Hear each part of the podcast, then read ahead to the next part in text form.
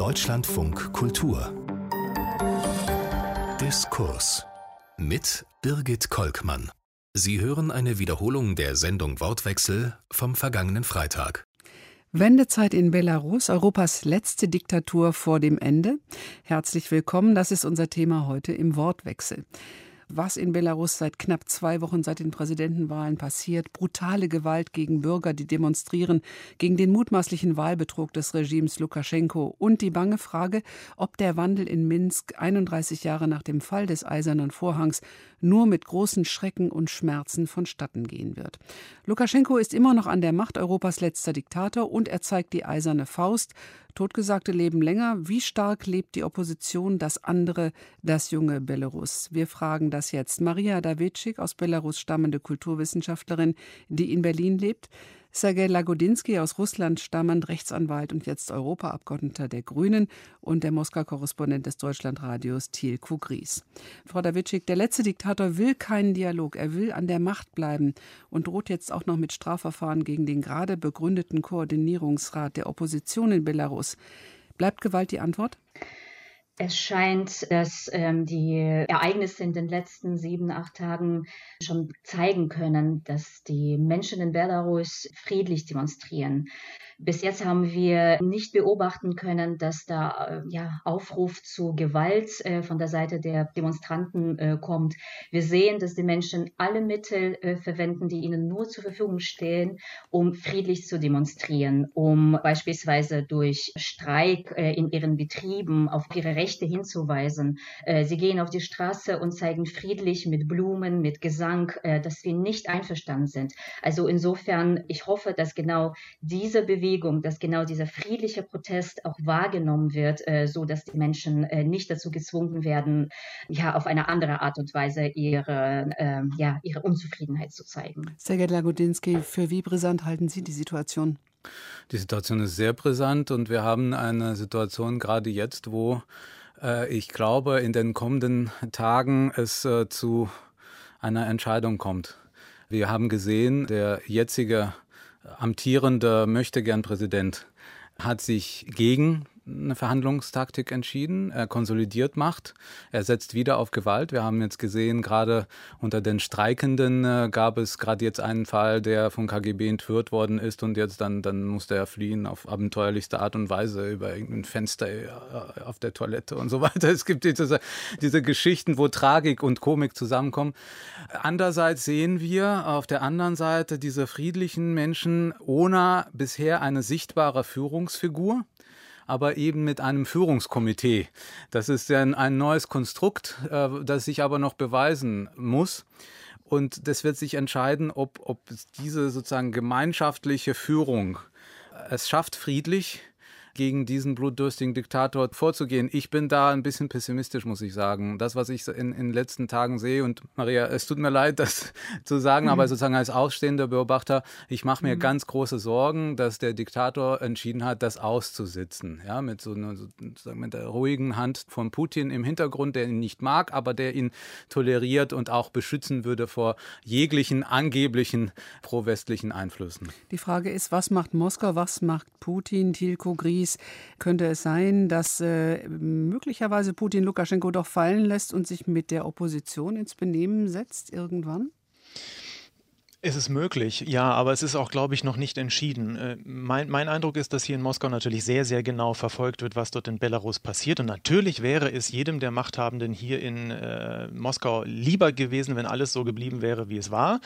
Also sprich, wenn die Wahl irgendwie ruhiger verlaufen wäre und äh, vielleicht Lukaschenko auf die Frechheit mit den 80 Prozent verzichtet hätte, sondern sich irgendwie einen anderen Sieg mit äh, 58 Prozent oder sowas zugeschrieben hätte, dann wäre das vielleicht ein Ventil gewesen. Aber äh, wichtig ist aus Moskauer Sicht eines, Belarus ist und bleibt ein Pufferstaat, ein, ein strategischer Partner auf ganz verschiedene Art und Weise und das muss er bleiben.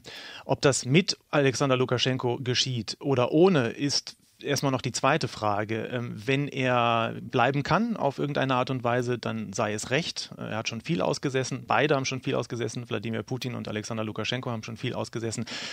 Wenn es einen Nachfolger gibt oder eine Nachfolgerin, wobei aus russischer Sicht vermutlich eine Nachfolgerin nicht so wahrscheinlich ist wie ein Nachfolger, also ein Mann, dann muss es jemand sein, der sich zu den Grundlagen der bisherigen belarussisch-russischen Partnerschaft bekennt. Also Russland hat ganz klar geopolitische Interessen in Belarus.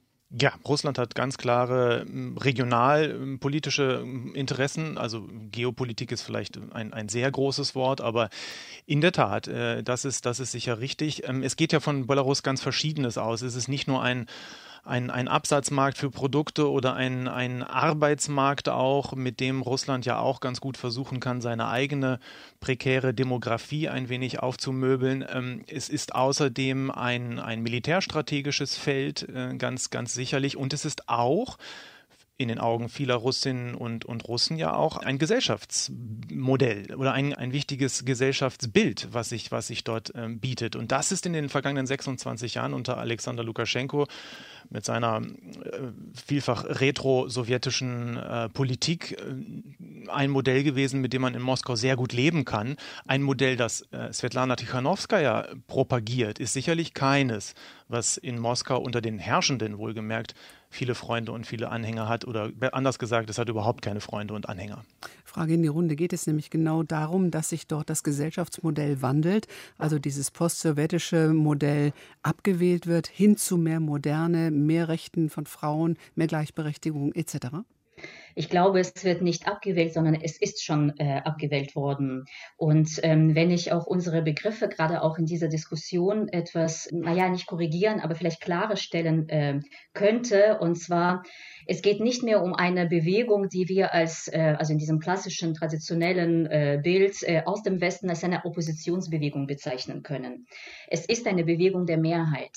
Es zeigt sich als äh, eine massive Bewegung, die durch alle Schichten geht. Und ganz wichtig, gerade weil wir die Frage jetzt nach, äh, also über Moskau hatten, es ist keine Bewegung pro oder contra eine äh, Richtung, eine geografische Richtung, sondern es ist eine Bewegung für Belarus, also für die Entstehung einer Rechtsstaatlichkeit, Freiheit und Demokratie. Und insofern ist es ganz wichtig, auch in unseren Diskussionen, beziehungsweise wenn wir auch über Belarus und diese Bewegung heute berichten, nicht mehr von einer politischen ähm, Opposition zu sprechen, sondern von einer Volksbewegung, einer Bewegung, die sich mit den Begriffen Freiheit und Rechtsstaatlichkeit heute sehr aktiv auseinandersetzt. Und äh, wenn Sie fragen, ob diese Bewegung erst beginnt, ich würde sagen, es ist schon zustande gekommen, weil es ein gewisses Erwachen zustande kam. Wir haben gesehen, ähm, so viele Hunderte, Tausende von Menschen.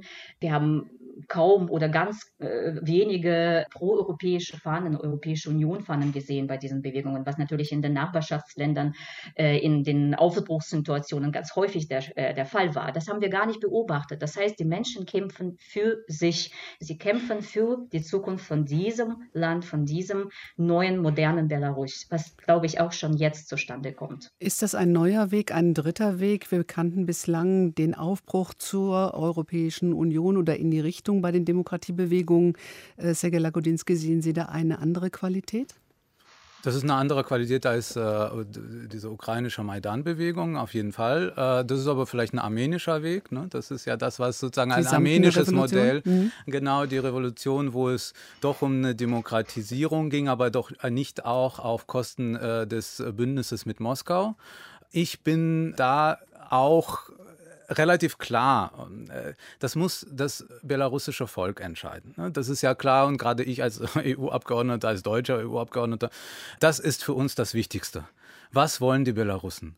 Und die Belarussen wollen nicht, dass es zu einem geopolitischen äh, Duell, zu einem geopolitischen Kampf wird. Äh, viele sind auch kulturell, familiär mit Russland äh, verbunden. Der Punkt ist aber, ähm, und das ist da, wo ähm, ich mir ein bisschen Sorgen mache, äh, ob wir es uns nicht ein bisschen zu einfach machen.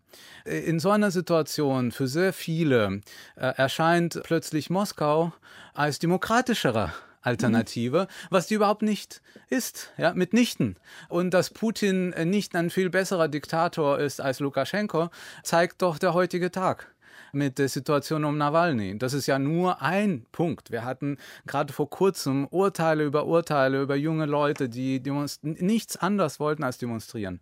Auch da gibt es keine Demonstrationsfreiheit, keine, keine äh, Freiheit. Und plötzlich erscheint sozusagen hier in diesem Diskurs Putin Moskau als eine Alternative. Das muss das belarussische Volk auch mit sich selbst ausmachen. Das ist natürlich die, die Entscheidung der Belarusinnen und Belarussen. Nur, Kreml ist sehr gut darin, diese Frage der Demokratisierung in eine geopolitische umzuwandeln. Und das wird der Punkt sein. Ja, denn das Schlimmste, was passieren könnte, ist, wenn wir sozusagen Lukaschenka-Modell hier absetzen und ein Putin-Modell oder ein Moskau- und Kreml-Modell hier einsetzen. Das ist keine Demokratisierung. Ja, Menschen wollen, so verstehe ich die Menschen in Belarus, eine Liberalisierung sozusagen im Sinne von liberale Demokratie. Mhm. Das ist das, das Klassische. Eigentlich das europäische Modell, ohne das zu nennen. Und das wird, und wir sehen das, Lukaschenko und Putin benutzen das schon jetzt, um zu sagen, das ist der Einfluss aus dem Westen. Lukaschenko und Putin eint und der Fall Nawalny ist es ja möglicherweise auch wieder als ein Beweis, sie regieren mit Angst wenn tatsächlich Nawalny vergiftet worden ist von Regimevertretern, was wir ja nicht genau wissen, aber was sein könnte, dann ist das die gleiche Methode, mit Angst und mit Hass zu regieren, die Leute einzuschüchtern und ihnen, ihnen eben die Kraft zu nehmen, sich aufzustellen. Und einem Versprechen und einer Illusion der Stabilität auf unterschiedliche Art und Weise, sozusagen Stabilität mit prosperierender Wirkung durch marktwirtschaftliche oder oligarchische Methoden von Putin oder dieses post-sowjetische Kolchose Prosperität von Lukaschenko. Diese zwei gehen Hand in Hand. Ja, weil das sehen wir ja jetzt auch in der Propaganda. Was wird denn Lukaschenko? Was wirft er diesen Menschen, dieser Mehrheitsbewegung, wie Maria das nennen würde, vor? Er sagt, wenn ihr denen folgt, dann wird euch genauso schlecht gehen wie allen anderen Staaten der Sowjetunion und, und Baltikum und so weiter und so fort. Das ist sozusagen ein Spielen auf zwei Feldern gleichzeitig. Und da müssen wir aufpassen. Und das finde ich auch, dass da müssen auch die europäischen Politikerinnen und Politiker auch mutig sein, um zu sagen, äh, wir wollen hier nicht intervenieren. Es geht nicht darum, äh, Belarus irgendwann Mitglied der EU zu werden. Nein, aber es geht selbstverständlich darum, hier demokratische Freiheiten systemisch dauerhaft zu installieren. Es geht nicht nur darum, Lukaschenko äh, wegzujagen, weil das bringt uns nichts, wenn wir Lukaschenko 2.0 haben irgendwann. Tico Gries, wie wird das aus Moskau gesehen, wenn tatsächlich aus äh, der EU weniger Sanktionen, aber dafür mehr Hilfe für die Zivilgesellschaft kommt? Informationen, die sozialen Netzwerke, die äh, intensiv äh, Informationen verbreiten, das macht die Menschen stark. Wird Moskau dagegen steuern? Tut es ja jetzt schon durch die Propagandakanäle, den, den russischen Auslandsrundfunk, RT zum Beispiel. Wenn Sie das verfolgen, dann, dann sehen Sie ganz klar, dass dort behauptet wird, der Westen äh, mische sich ein. Das war ein Propagandamotiv, das wir schon kennen aus, aus, aus der Ukraine-Krise ganz hinreichend. Das funktioniert immer auf dieselbe Art und Weise. Es war ganz interessant zu sehen, dass es direkt nach der Wahl in den Tagen danach zunächst einmal nicht so stark gefahren wurde. Aber ich glaube, der Tag, an dem das gekippte, war dann ungefähr so Mittwoch, Donnerstag der vergangenen Woche. Also seit einer Woche ist es wieder deutlich stärker präsent. Wohlgemerkt auf Seiten der, auf Seiten der, der staatlichen Medien oder der staatsnahen Medien, der staatlich gelenkten russischen Medien die Politik selber hält sich verhältnismäßig zurück noch. Also es gibt von Putin zum Beispiel keine um, konkreten Aussagen dazu. Es ist immer nur sein Sprecher beziehungsweise recht dürre Mitteilungen auf der Seite des, des Kremls. Aber jedenfalls wird das, denke ich, vorbereitet als ein, und man muss es auch nicht groß vorbereiten, weil das Motiv, wie gesagt, so eingeführt und so bekannt ist, dass das sein könnte. Ich sehe es ganz ähnlich, äh, wie Sergei Lagodinsky das äh, die Europäer ganz vorsichtig sein müssen äh, bei ihrer Bewertung und ähm, bei dem, was sie sagen und, und was sie tun. Ganz wichtig ist, dass immer argumentativ ähm, erkennbar bleiben muss, äh, es gibt allenfalls ein, ein Angebot zu einer Unterstützung, wie auch immer das genau aussieht.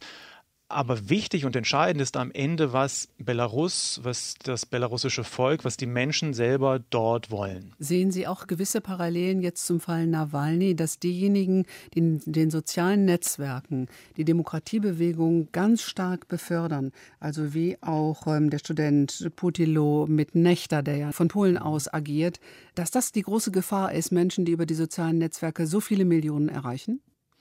Leben die in größter Natürlich. Gefahr? Sie leben vermutlich in, in einer Gefahr, ja. Also es gibt, das ist dies real für, für den Gründer von Nechta. Das ist ein Telegram-Kanal, sage ich vielleicht kurz dazu, der inzwischen mehr als zwei Millionen Abonnenten hat. Äh, da kann man davon ausgehen, dass die allermeisten in Belarus leben und über diesen Kanal läuft Kommunikation in dieser Bewegung, die ja sehr dezentral, sehr regionalisiert und sehr vielschichtig ist und die bis auf einzelne Figuren so gut wie keine Führung hat. Das ist nochmal eine, ein besonderes eigenes Phänomen. Dieser Gründer ist ein äh, 21-jähriger äh, Ex-Student, der Belarusse selber ist. Der ist nach Polen gegangen, als ihn viele Warnungen erreicht hatten, dass er möglicherweise gefährlich lebt. Und jetzt äh, ist klar, klar, er kann weder nach Belarus noch kann er nach Russland, weil dort ihn jeweils ein Strafverfahren erwarten würde. Solche Leute, die im Netz erfolgreich sind, die im Netz Meinungsfreiheit ernst nehmen und betreiben, zu denen zählen auch im weitesten Sinne Oppositionelle wie etwa Alexei Nawalny oder andere. Ja, die leben gefährlich. Also die leben in beiden Ländern gefährlich und sie sind natürlich eine Gefahr für beide Regime, so unterschiedlich die sind. Sie sind durchaus nicht identisch, überhaupt nicht. Aber sie leben davon, dass es nicht allzu viel Widerspruch gibt in ihren Gesellschaften. Maria Dawitschik, auch Sie sind natürlich auf den Telegram-Kanälen unterwegs. Wie erleben Sie es und Ihre Freunde, mit denen Sie Sie kommunizieren, wie sehr sind Sie da auch unter Beobachtung? Wir beobachten, dass die Selbstorganisation der Menschen in diesen Zeiten äh, keinen Vergleich äh, mit der Geschichte, also aus der Geschichte äh, hat die Solidarität und zwar äh, in der ganzen Welt, Belarusen unter sich oder auch andere sozusagen dann auch, äh, ja, jetzt Gruppen, äh, sei es berufliche Gruppen, also solidarische äh, Aktionen von Künstlerinnen und Kulturschaffenden, Gewerkschaften und andere Gruppen, Ärzte, das beobachten wir in der ganzen Welt. Das heißt, es geht weniger wirklich darum, dass wir jetzt von, von Europa aus ein Zeichen setzen, äh, das Land möchte sich äh, europäisch oder proeuropäisch entwickeln und das unterstützen wir. Nein, wir möchten tatsächlich eben diese humane oder humanitäre Katastrophe nochmal vermeiden und humane ist eine Grundlage von dieser, von dieser Bewegung äh, nochmal unterstreichen. Ich wollte ganz kurz noch zu, äh, zu dem Thema des Modells, also was, was war dann eben dieses post-sowjetische Modell, das was äh, Sergei äh, angesprochen hat. Und zwar das ähm, sozusagen kapitalistisch-oligarchische oder eben diese post-sowjetische äh, sozialistische Kolchose-Modell. Alle haben jetzt begriffen, die Perspektivlosigkeit von diesem Modell, sie ist offensichtlich geworden. Und äh, diese Bewegung, sie zeigt, äh, dass ähm, ja, der Ausweg äh, aus dieser Situation ist, indem wir dieses Modell nicht nur hinterfragen, sondern komplett abschaffen. Ich freue mich sehr über diese dezentrale, regionale Bewegung, von der wir äh, gerade auch gesprochen haben und dass keine Führung an der, an der Spitze noch zu erkennen ist. Und ich hoffe, dass es auch so weit bleibt, denn es ist eine sehr, sehr heterogene Protestbewegung. Also diese Heterogenität ergibt sich daraus, dass die Beteiligten ganz, ganz unterschiedlichen beruflichen Gruppen zu, also zugehörig sind, dass sie auch unterschiedliche, äh, sie sprechen sehr häufig auch von jungen Menschen und es ist klar, es ist, es stimmt zwar, dass ganz viele junge Leute äh, daran beteiligt sind, aber nichtsdestotrotz auch ihre Eltern, die unter diesem System die letzten 26 Jahre als perspektivlos empfunden haben.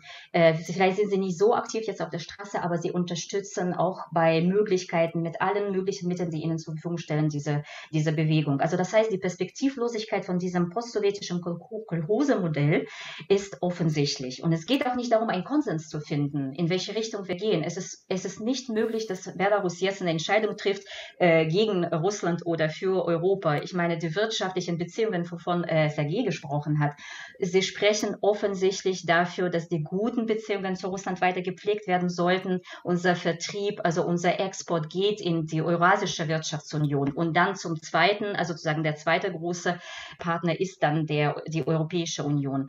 Also insofern, es geht jetzt äh, um Gottes Willen nicht darum zu zeigen in einer oder in die andere Richtung, sondern genau im Gegenteil zu sagen, alle möglichen Bewegungen, heterogenen Bewegungen sind in diesem Land grundsätzlich möglich in einer langfristigen Perspektive. Aber jetzt geht es darum, die Rechtsstaatlichkeit herzustellen. Also den ersten Schritt zu machen, aber der ist nicht zu denken ohne die weitere Existenz des Landes und die hängt nun mal an der Wirtschaft. Wo muss es da langgehen? Welche Richtung? Wir haben gerade eine Pressekonferenz eines der Oppositionellen gehört. Da war auch diese Frage mit dem Wirtschaftsmodell und er hat gesagt, und ich finde es auch richtig so, diese Fragen werden später beantwortet. Und da bin ich auch der Meinung, diese Fragen, auch vielleicht die Frage der Orientierung und so weiter, sind nicht die Fragen, die jetzt im Vordergrund stehen. Es ist aber, um nochmal zurückzukommen darauf, was Maria gesagt hat, ich äh, bete und ich hoffe, ich bin kein religiöser Mensch, aber heutzutage muss man beten für alle. Das Problem ist diese digitale, heterogene, mm, sehr kraftvolle Bewegung haben wir auf der einen Seite, wir haben zwei Realitäten. Wir haben diese digitale Realität. Und da gewinnt zurzeit die belarussische Mehrheitsbewegung. Ich benutze jetzt diesen Begriff, das, der gefällt mir. Danke. Ähm, aber es gibt noch die andere Realität und die ist nicht digital, die ist sehr analog. Das ist die Realität der Law Enforcement, der äh, Special Forces, der Spe Spezialkräfte von Lukaschenko. Das ist da, da, wo Lukaschenko agiert. Und diese zwei Wirklichkeiten, zwei Realitäten zusammenzubringen, das ist eine ganz große Herausforderung, weil ich glaube nicht, dass wir auch in der analogen Realität, in unserer Wirklichkeit, mit dieser Heterogenität gegen diesen Diktator, gegen so einen Diktator gewinnen können. Äh, ich sage schon wir, ja, also die Belarussen. Und deswegen, das ist eine strategische Herausforderung und eine Antwort auf die habe ich bisher nicht gehört. Und ich glaube, das wird die große Herausforderung an die Belarussen sein. Wie übersetzen wir diese, diese digitale Kraft, ja, in einer ganz normale analogen, diesen Siegeszug über Menschen mit Knuppeln. So ganz mhm, einfach. Mhm. Und wie stark ist die Elite um Lukaschenko eigentlich noch, Teko Gries? Wie groß und wie gewaltbereit? Ich halte sie für verhältnismäßig äh, stark nach wie vor und das kommt gleich zu dem Punkt, den ich gerne auch mit anführen wollte. Mir scheint, dass eine der wichtigen Entscheidungen, die dann irgendwie jetzt für die nächsten Tage, für die nächste Zukunft ansteht, scheint mir tatsächlich, dass sie auch nicht im digitalen Raum getroffen wird, sondern im, wie äh, Herr Lagodinski gesagt hat, im analogen Raum, in den Betrieben am Ende. Ich glaube, die Streikbewegung, und da bin ich mir nicht ganz sicher, ob das tatsächlich schon eine Bewegung ist oder ob das äh, vereinzelte äh, Streiks sind, die jetzt Mühe haben, in diesen Tagen durchzuhalten, dass das der Hebel ist, äh, mit dem die Opposition versuchen kann, das System tatsächlich noch sehr viel stärker unter Druck zu setzen. Das versuchen sie, aber es ist sehr, sehr schwierig, denn die Arbeiterinnen und Arbeiter müssen mit Gegendruck zurechtkommen. Sie müssen damit zurechtkommen, dass sie womöglich entlassen werden, dass ihnen die Gehälter gekürzt werden, dass sie mit Verfahren überzogen werden. Wenn sie sich organisieren und ein Streikkomitee bilden, dann werden sie vom KGB zum Verhör abgeholt. Das haben wir heute auch gesehen mit der Flucht eines, eines äh, Streikenden, der inzwischen sich in die Ukraine ge geflüchtet hat äh, und seine Familie natürlich zurückgelassen hat. Also da muss man dann schon sehr konkret entscheiden, was man will und wie man bereit ist, das durchzuhalten. Und darauf baut die Elite, darauf baut äh, der Staat. Wir wissen, der Staatsanteil ist sehr, sehr hoch im Vergleich zu europäischen Ländern. Er liegt bei jenseits von 70 Prozent, also die Durchgriffsmöglichkeiten äh, von oben sozusagen bis in die Brieftasche eines Arbeiters sind massenhaft vorhanden. Das ist der Hebel, um den es gehen wird, denke ich. Und dann kommen solche Halbmaßnahmen. Ja, also das, das sieht sehr friedvoll alles aus, aber dieser, Sie nennen es italienischer Streik. Ja, das mhm. wusste ich nicht. Ich bin nicht so bewandert in diesen Streik, Streikmodellen. Aber wo sozusagen die Produktion de facto weiterläuft aber irgendwelche weichen Widerstandsmaßnahmen da sind. Ich bin mir nicht sicher, ob das überhaupt etwas bringt, weil es überhaupt keinen Druck entfaltet. Das ist aber etwas, wo sehr viele äh, Werktätigen, ja, belarussischen Werktätigen, eben äh, für so eine Option sich entscheiden. Es ist aber überhaupt nicht ausgemacht, ob das überhaupt wirksam ist. Wir sehen auch, wir beobachten, wie die belarussische Wirtschaft natürlich auch schon jetzt darauf reagiert, dass äh, die Devisen, äh, also ausländische sozusagen Währungsbanknoten äh, äh, sind rar äh, schon zurzeit. Also, ne, also dass die Leute versuchen tatsächlich sich von der belarussischen Währung zu verabschieden, kaufen ausländische äh, Devisen. Sie verstehen schon, dass jetzt auch eine harte, aus der wirtschaftlichen Perspektive eine harte Zeit, äh, Zeit kommt. Und ich kann mir auch schon vorstellen, ich meine, wir erinnern uns noch oder wir, wir, wir wissen noch, wie es damals dann am Ende der Sowjetunion äh, war. Ganz viele haben nicht bis zum Ende geglaubt, dass so eine große, ja, so Maschine irgendwie auch zu Ende sein kann. Die Mängel waren vor allem im, äh, im wirtschaftlichen Bereich. Also es gab schlicht und äh, ergreifend nichts mehr zu, zum Essen. Das habe ich noch in meiner, in meiner Erinnerung natürlich. Diese riesen Warteschlangen, um das Nötigste überhaupt zu kaufen.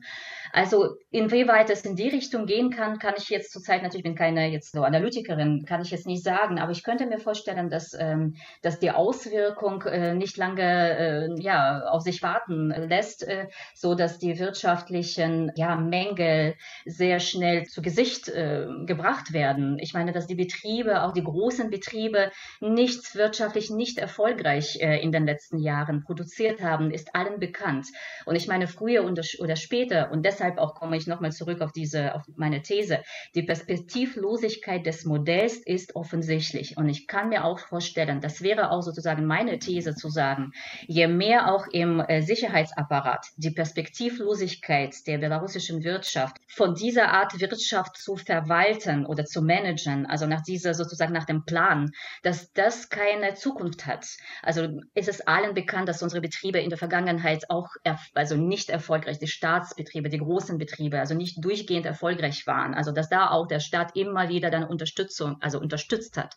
Und deshalb ist es offensichtlich, für ganz viele offensichtlich, dass noch vielleicht fünf oder zehn Jahre und dann, was haben wir dann?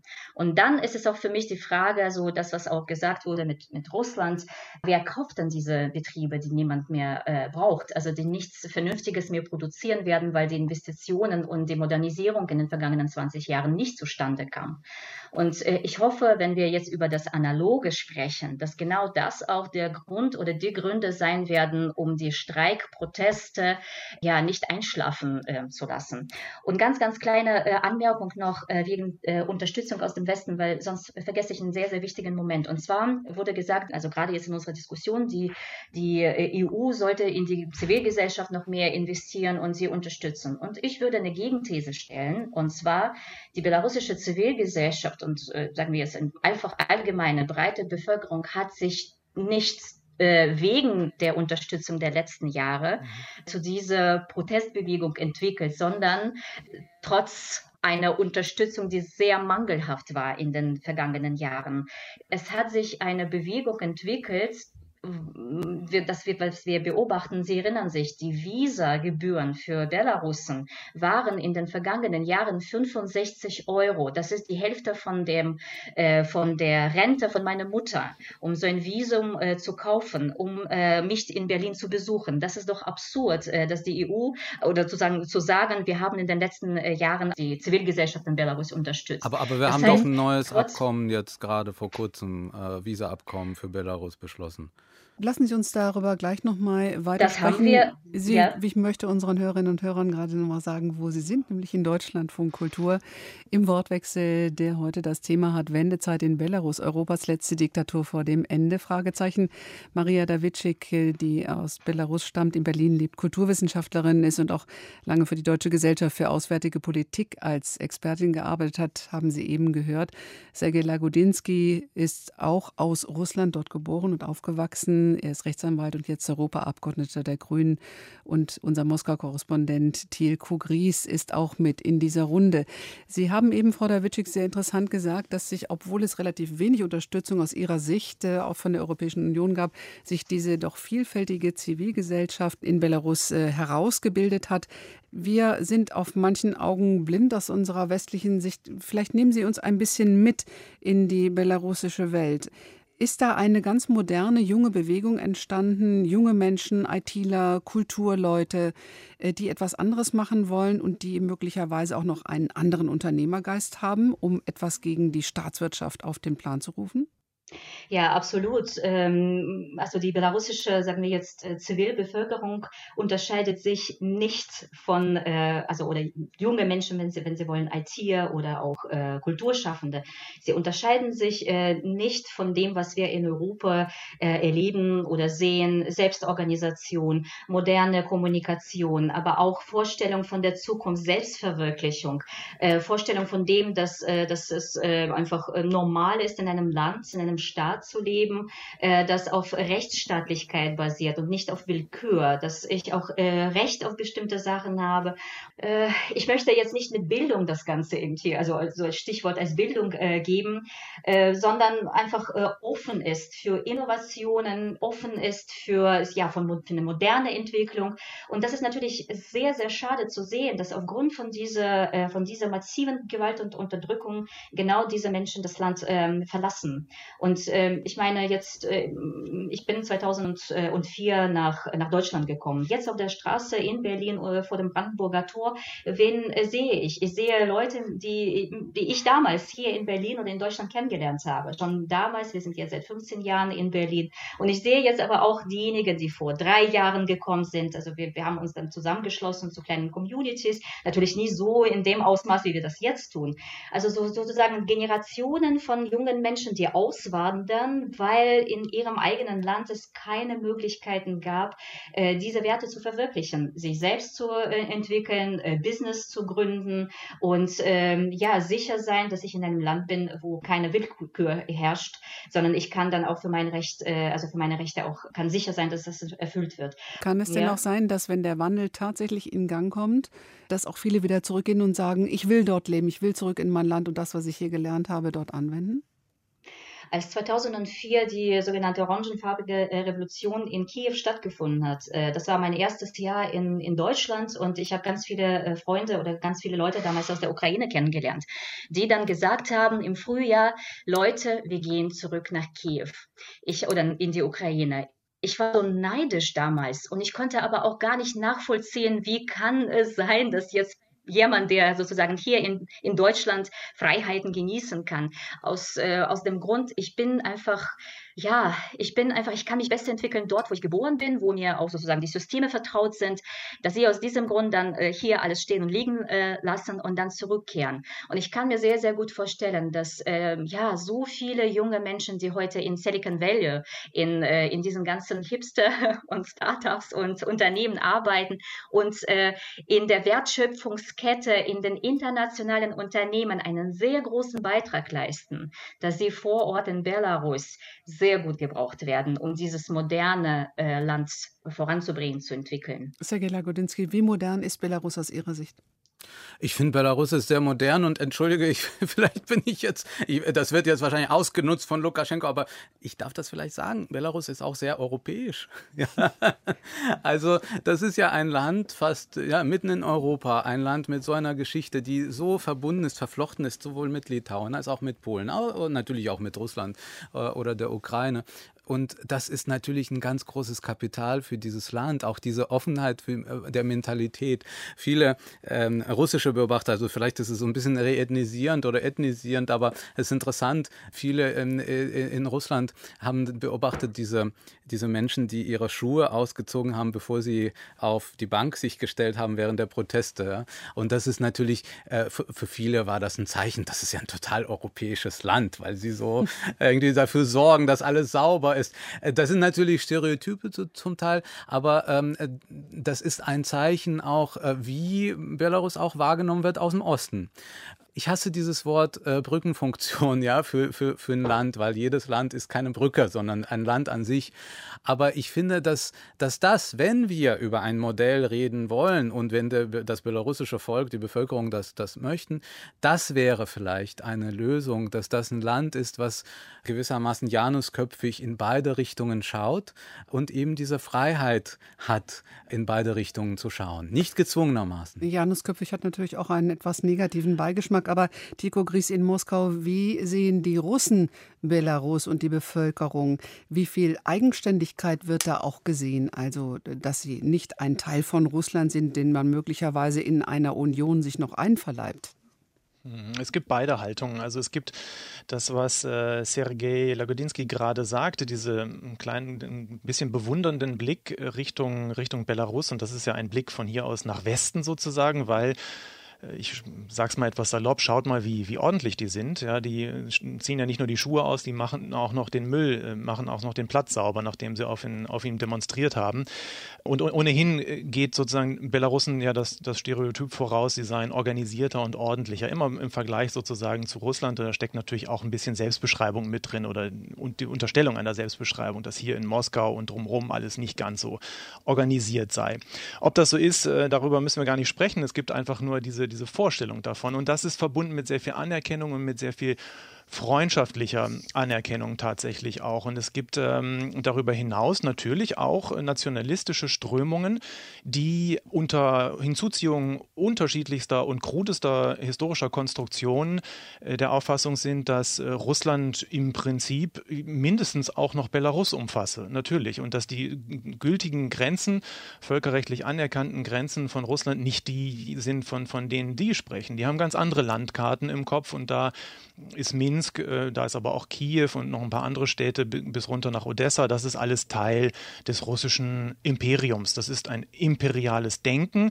Das wird gefördert oder zumindest nicht gebremst von der Politik der russischen Regierung und immer wieder auch angesetzt und eingesetzt. Und solche Gruppen sind durchaus stark. Äh, also wenn man sie, wenn man sie lässt, dann haben sie die Möglichkeit, sich stark zu artikulieren. Das ist, ähm, wird immer wieder deutlich hier in Russland. Wird, wird ja auch von beiden Regierungen immer wieder oder wurde benutzt. Ja, also Lukaschenko ähm, hat sich ja schon sozusagen vorgestellt als der äh, nicht nur Batko, nicht nur der Übervater seines eigenen Landes, sondern auch äh, des Vereinten mhm. Staates, ne, wo Russland und Belarus eben sich vereinigen und für ihn war das angeblich, ne, so wird berichtet, früher in den, Ende der 90er, Anfang der 2000er Jahre, die Vorstellung, dass das der nächste Schritt für ihn ist. Das ist etwas, was auch Putin äh, wohl äh, nicht besonders erfreut hat und wo eben auch diese Spannung dann auch angesetzt hat. Äh, so zumindest einige ähm, Analytiker. Aber das ist sozusagen diese, dieses Imperiale, ne, geht ja in beide Richtungen. Äh, es gibt diese Offenheit gegenüber diese, diesem gemeinsamen russischsprachigen, ja, belarussisch-russischsprachigen Raum äh, aus der Bevölkerung und aus der Politik heraus. Interessant wäre zu wissen, Frau Dawitschik, wie stark ist ähm, ein Nationalgefühl in Belarus? Also wir haben gerade etwas anderes skizziert, eigentlich viel mehr Offenheit ähm, in, in alle Richtungen. Das klingt nach einer toleranten Einstellung der Gesellschaft. Hm.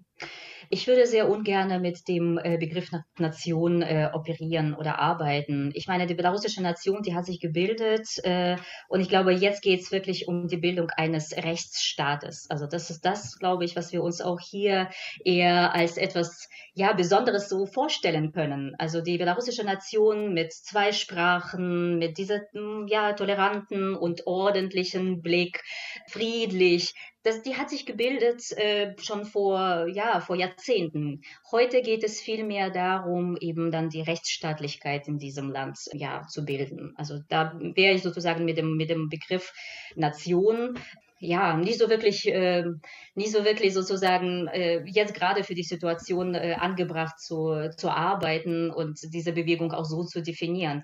Rechtsstaatlichkeit und natürlich das Anerkennen der Souveränität und der Grenzen von diesem Staat. Der Aufbau eines Rechtsstaates ist eine gigantische Aufgabe. Dazu gehören natürlich als erster Schritt auch noch einmal Neuwahlen, um wirklich eine demokratische Legitimierung hinzubekommen. Wer hat eigentlich die Wahl äh, gewonnen?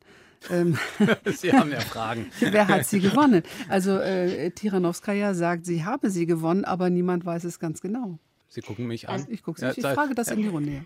Na, dann frage ich an, dann, dann vielleicht Maria. Ich höre, sie, sie, sie mhm. möchte gerne die endgültige. Sie ja, sie zählt noch.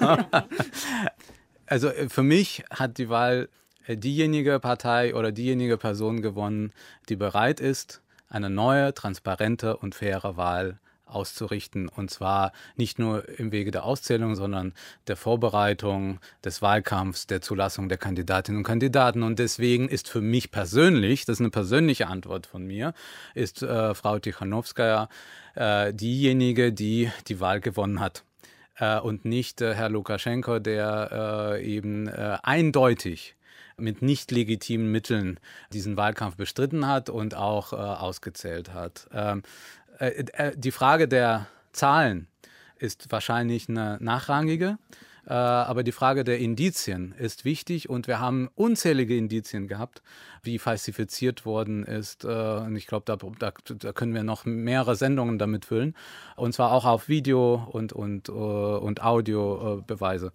insofern, ich glaube, dass die Zahlen nicht so wichtig sind. Wichtig ist, was ist der nächste Schritt? Und der nächste Schritt ist eine neue und freie Wahl. Und Fra die Frage ist, wie kommen wir dahin? Wie gestalten wir diesen Weg? Was kann die OSZE dazu beitragen, Tilko Gries?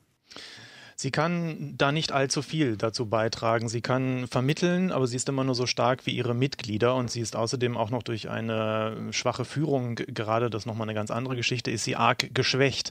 Also sie ist eine Klammer zwischen, zwischen verschiedenen Staaten, eben auch unter, zwischen, zwischen Belarus, Russland und etlichen anderen europäischen äh, Staaten, aber mehr ist sie dann eben auch nicht. Sie kann dann, äh, also wenn es dazu kommt, dann eine, eine Neuwahl äh, zu beobachten, das, das kann sie tun, aber auch da davon sind keine Wunder zu erwarten. Diese Wahl Übrigens, Wahl ist, ist äh, auch der falsche Begriff. Also diese Art Veranstaltung, die da vor zehn Tagen stattgefunden hat, genau. am, am, am, Sonntag und in den Tagen davor, die war, fand nicht unter Beobachtung der OSZE-Wahlbeobachtermission statt. Ähm, was aber nicht so entscheidend ist, die sogenannten Wahlen davor, in den Jahren davor, in den 26 Jahren davor, wurden ja jeweils immer beobachtet. Gefälscht also, wurde trotzdem. Also es braucht eine starke, eine professionelle Opposition, die das alles organisiert, wenn Lukaschenko denn loslassen sollte. Wie organisiert und professionell ist das, was wir Opposition oder Oppositions- oder Demokratiebewegung nennen, Frau Davicek? Ich glaube, das bildet sich gerade äh, heraus. Äh, wir haben gesehen, äh, sind Figuren ähm, aufgetaucht, äh, Personen aufgetaucht, äh, wie beispielsweise der Ex-Kulturminister Latuschka, der sich wirklich auf die Seite der, ähm, der friedlichen Bewegung gestellt hat und klare Worte äh, ja, benutzt hat, verwendet hat und eine Definition von dem heutigen Regime äh, gegeben hat. Ähm, ja, er war bis jetzt äh, oder beziehungsweise in der aktiven Wahlkampagne, Präsidentschaftskampagne nicht aktiv äh, oder beziehungsweise ich habe es nicht aktiv wahrgenommen. Und plötzlich wirklich auf der, in, auf der Spitze von diesen Ereignissen äh, kommt er und spielt auch eine sehr große Rolle dann äh, in dieser Bewegung. Ähm, viele betrachten ihn tatsächlich als so eine Art, ja, so eine hybride Funktion übernimmt er, weil er aus dem System kommt. Er sagt selbst auch, dass er aus dem System kommt. Er war auch äh, im Auswärtigen Dienst äh, tätig, äh, er war im Kulturministerium tätig. Das heißt, ähm, er kennt sich mit den Mechanismen äh, aus und natürlich kennt sozusagen die ganze Küche, wenn ich das jetzt salopp sagen kann. Und ähm, er stellt sich auf die Seite der friedlichen Demonstranten, der Protestbewegung und äh, sagt, ich benenne sozusagen dann das, was hinter den Kulissen in dem Staatsapparat äh, stattfindet. Ich benenne das so, wie es ist und bekommt natürlich einen sehr, sehr großen Zuspruch und bekommt bekommt sehr, sehr viel Sympathie. Also insofern, ich kann wirklich jetzt zurzeit sehr schwer einschätzen, wer sonst noch äh, aus dem ganzen äh, sozusagen Apparat will ich nicht sagen, aber aus den ganzen Bewegungen, äh, Menschenrechtsbewegungen, wirtschaftliche Wirtschaftsunionen, äh, IT-Sektor oder auch Betriebe, Staatsbetriebe gerade jetzt dabei ist, tatsächlich diesen Mut zu zeigen und äh, sich auch an die Spitze äh, zu stellen und in einem konkreten Bereich äh, etwas Konkretes vorzuschlagen und äh, sozusagen dann die äh, Sympathisanten um sich äh, herum äh, ja, zu bilden und sie zu führen. Also schwer zu sagen, weil ja, die Ereignisse überschlagen sich und wir sehen, dass auch im Staats, in Staatsbetrieben sehr starke Redner gibt, äh, Personen gibt, die auch in der Lage sind, jetzt diese ganzen Streikkomitees äh, zu organisieren, zu führen. Ich glaube, es wäre jetzt zu früh zu sagen, dass das Komitee, das gerade gebildet wurde, jetzt äh, langfristig die Funktion übernimmt sondern ich glaube, dass es in der Entstehung, es ist in der Bewegung und wir werden noch sehr, sehr viele äh, ja, erleben äh, von, von Entwicklung äh, und welche sonst Personen noch ähm, ja, an die Spitze, an die Spitze gehen werden. Nochmal Frage in die ganze Runde. Ist im Land und zwar quer äh, durch die sozialen Schichten, äh, quer auch durch die Altersgruppen sehr viel Wissen und auch sehr viel Kreativität vorhanden, das in einem neuen, gewandelten Land sehr gut zum Einsatz kommen kann. Vielleicht auch viele, die im Ausland ausgebildet sind und dort vielleicht noch auf einer Art Warteposition stehen? Also ehrlich gesagt, das ist eine Frage, die ich, sehr, die, die, die ich sehr spannend finde, aber äh, die würde man wahrscheinlich bei jedem Land und bei jeder Gesellschaft äh, positiv beantworten. Die Frage ist, mhm. wie können wir äh, anzapfen an diesem, an diesem Potenzial im In- und im Ausland? Also der Weg dahin, das ist die entscheidende Frage zurzeit. Und, äh, und Ihre Antwort? Und meine Antwort ist, ähm, ich mache mir Sorge, dass wir eben mit dieser nicht konsolidierten Mehrheitsbewegung ähm, ohne eine klare Führungsstrategie äh, Zeit verlieren und äh, wir haben eben auf der anderen Seite, sage ich mal jetzt in Seiten, eine sich konsolidierende Macht von Lukaschenko mit klaren Machtstrukturen, die weiterhin funktionieren. Es gibt sehr wenig Leute, die da äh, diese Strukturen verlassen haben. Das war ja die Hoffnung. Nicht mal Medien so richtig äh, sind lahmgelegt, staatliche.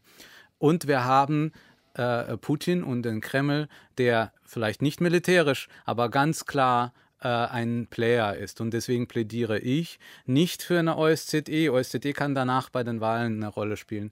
Ich glaube, dass die Europäerinnen und Europäer sich nichts raus, nicht rausziehen sollen aus dem Spiel. Es bedeutet mitnichten, dass, das, dass wir irgendeinen geopolitischen Anspruch erheben. Darum geht es gar nicht. Ja? Äh, aber es geht darum, dass diese Mehrheitsbewegung der Belarusinnen und Belarusen auch einen Verbündeten braucht und diese Verbündete ist die Europäische Union. Ich hätte mir gewünscht, dass die EU bei, der letzten, bei dem letzten Gipfel nicht nur Sanktionen beschlossen mhm. haben, was sie richtigerweise, äh, sondern auch gesagt hätten, hier, wir haben eine Entsandte oder einen Entsandten, einen Diplomaten, nicht politisch, nicht aus äh, Pol Polen oder, oder Litauen, ähm, die bereit ist, eine konstruktive Rolle zu spielen, aber eine Rolle spielen. Das ist das, was die EU jetzt braucht. Wir müssen ein Player sein eine Rolle? Ein bisschen konkreter hätte ich schon gerne. Was könnte eine solche Person, eine solche Diplomatin machen? Moderieren äh, den Prozess? Moder äh, Prozess moderieren, wenn es gewünscht ist, von mhm. der belarussischen äh, Bevölkerungsseite. Ähm, ich finde auch, ähm, in der Situation wäre es wahrscheinlich schon äh, wichtig, auch mit Lukaschenko oder mit Leuten um ihn herum, äh, da Gespräch zu suchen, das was Frau Merkel ja verwehrt äh, geblieben ist. Aber ähm, da, da, müssen wir schon so in Richtung runden Tisch uns hinbewegen, denn alleine wird dieses äh, Komitee, Koordinationskomitee aus meiner Sicht äh, nicht diese strategische Kraft und die Stärke bringen. Ich wünsche es ihnen, ja, das, das hoffe ich. Aber aber ich hoffe auch, dass wir nicht dieses Mom historischen Momentum verlieren äh, und verpassen, äh, dadurch, dass äh, die Europäer und die Belarussen Angst haben, hier irgendetwas Geopolitisches zu machen. Darum geht es überhaupt nicht. Aber das bedeutet auch nicht, sich zurücklehnen und gar nichts tun. Und da fragen wir uns wieder, was wird dann der Akteur in Moskau machen, Putin? Ja, jeder, ich dachte auch gerade bei dem, was gesagt wurde, mhm. dass jeder Anruf in Moskau doch eine sinnvolle Investition in Zeit und Energie ist. Und jeder, der weiß, oder jeder, der es hier schon mal öfter gemacht hat, hier anzurufen, der weiß, dass es, äh, dass die, die Frucht davon nicht, nicht sofort sichtbar ist. Aber nach allem, was man weiß, wie der amtierende Präsident in Moskau tickt, möchte er mit eingebunden werden. Er möchte auch gefragt werden, was er denn dazu meint. Und ähm, das, dazu gibt es viel, viele Beispiele aus den vergangenen Jahren. Das, das fängt beim, beim, bei Kosovo und Jugoslawien an. Also da, da war er noch nicht mal richtig Präsident. Ähm, und, und endet äh, aber jetzt auch noch nicht bei Belarus. Ähm, das ist ganz wichtig. Wer auch immer ähm, da eine Verhandlungsposition mit aufnimmt, der wird das tun müssen. Auch wenn man damit anerkennt, dass es sich bei Belarus äh, zwar um einen souveränen Staat handelt, dass man aber eine Supermacht nebenan hat, äh, nebenan hat die groß und stark und gut bewaffnet ist. Und das muss man schlicht zur Kenntnis nehmen und damit muss man arbeiten.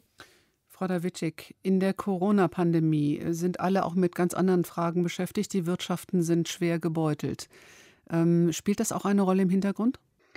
Ähm, sprechen Sie jetzt ähm, aus der europäischen Perspektive ähm, sozusagen, dass die Entscheidungsträger hier eher ähm, andere Sorgen haben oder meinen Sie jetzt die belarussische äh, Nein, ich meine mein das insgesamt für die Situation, dass äh, die Corona-Pandemie von Lukaschenko als Psychose bezeichnet worden ist, mhm. hat ja, glaube ich, die Bevölkerung auch aufgebracht und mit äh, dazu beigetragen, dass es zu diesen Protesten gekommen ist. Oder jedenfalls ja, eine absolut, deutliche. Also meine, zugleich Zugleich ist die Wirtschaft natürlich sehr gebeutelt, nicht nur in Belarus, sondern überall. Also spielt Corona in irgendeiner Weise doch als Katalysator eine Rolle?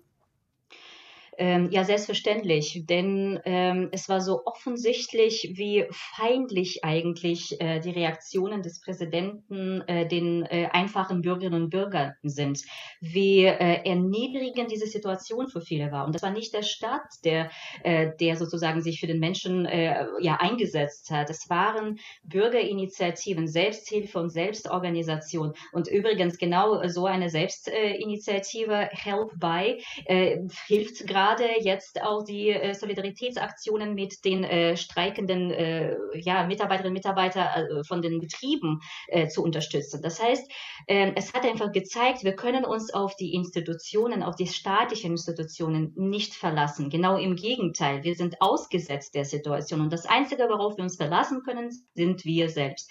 Und ich würde auch eine Gegenthese äh, These auch aufstellen. es wurde gerade gesagt, wir brauchen eine starke konsolidierte Führung und so weiter und so fort. Ich kann mir vorstellen, vorstellen, dass in vielen, vielen Jahren in der Zukunft das Phänomen, das wir jetzt beobachten, wirklich als eine belarussische Bewegung oder Phänomen in die Geschichte geht, wo Leute es schaffen, ohne, wirklich explizit ohne eine starke spitze Führung, äh, trotzdem den Wandel äh, herbeizuführen, weil es einfach über alle Schichten äh, durchgeht und so viele Menschen be äh, bewegt.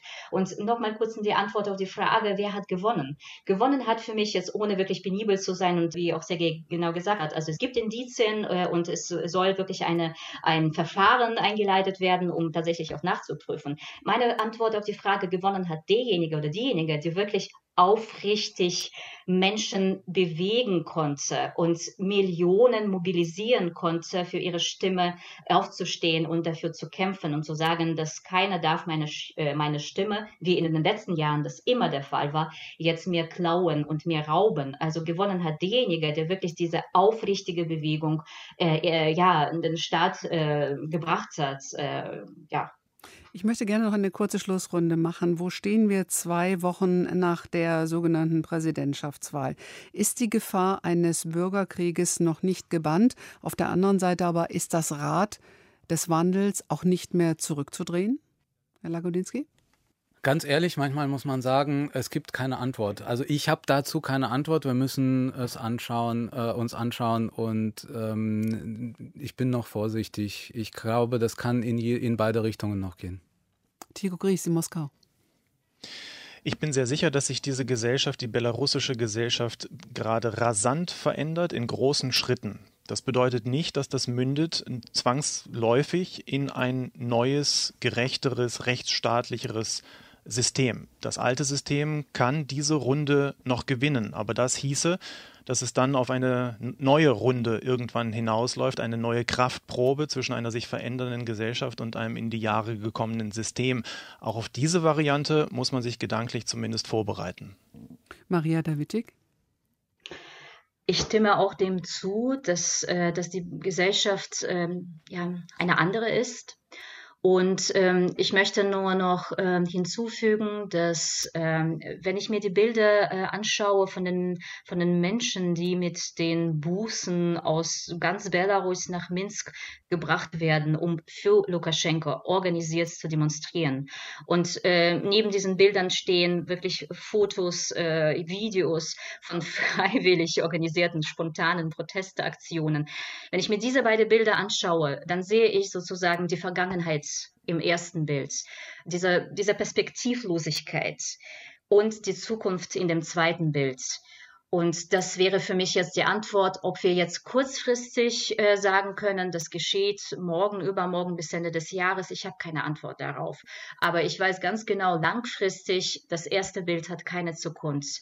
Äh, das zweite Bild findet heute schon statt. Und ähm, das ist für mich sozusagen das, was die Hoffnung macht, Mut macht, weiterzumachen. Und das ist ein langer Weg, sein wird, äh, ja, da müssen wir uns wahrscheinlich ja, jetzt alle damit abfinden oder darauf einstimmen und wir gehen diesen Weg. Ganz wichtig, vielleicht, äh, wenn ich, wenn ich darf, ist äh, die Verantwortung von uns allen hier in Deutschland und in der EU. Es ist wichtig, auf dieses Land weiterzuschauen. Es ist wichtig, weiterhin Solidarität, ganz starke Solidaritätszeichen äh, zu setzen. Und wir haben ja viele verschiedene Themen, Nawalny und so weiter und so fort. Unsere Aufmerksamkeitsspanne ist sehr beschränkt. Wir dürfen bei allen vielen anderen Themen nicht vergessen, da ist ein Volk, eine Bevölkerung, die aufgestanden ist und um ihre Freiheit kämpft. Und das ist das Tolle daran und auch ein tolles Zeichen für uns alle. Sehr geehrter Herr Lagodinsky, vielen Dank, Europaabgeordneter der Grünen. Im Gespräch im Wortwechsel von Deutschlandfunk Kultur Wendezeit in Belarus, Europas letzte Diktatur vor dem Ende, Fragezeichen. Mit ihm diskutierten Maria Dawitschik, aus Belarus stammende Kulturwissenschaftlerin, und der Moskau-Korrespondent von Deutschlandradio Thiel Kugris.